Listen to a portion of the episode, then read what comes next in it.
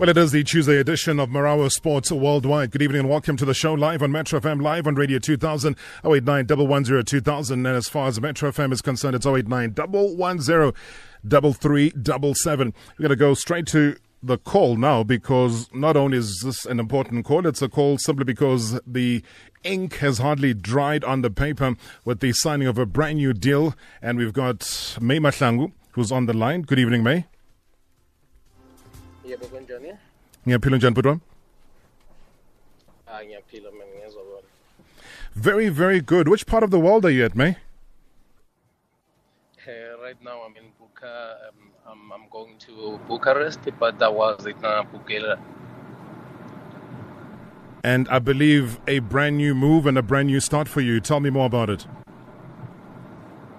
yeah I'm, I'm really really happy um, I was waiting for something like this. I've been working very, very hard to get uh, a possible move from Dinamo Bucharest, who I think they gave me a platform to to to perform, and uh, opportunity that just came uh, yesterday.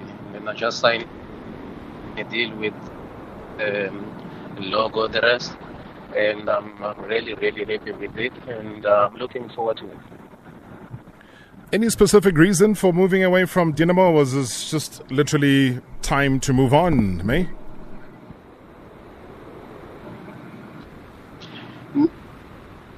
No, no, I won't say it was time to move on. It's, it's the team that looked for me, and um, they saw that uh, I can add the field to them. Uh,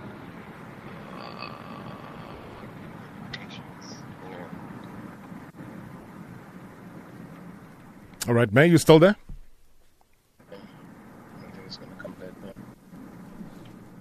No worry, we, we, we can hear you on this side. Maybe it's giving you a different signal on that side, but we, we are hearing you loud and clear this side. All right.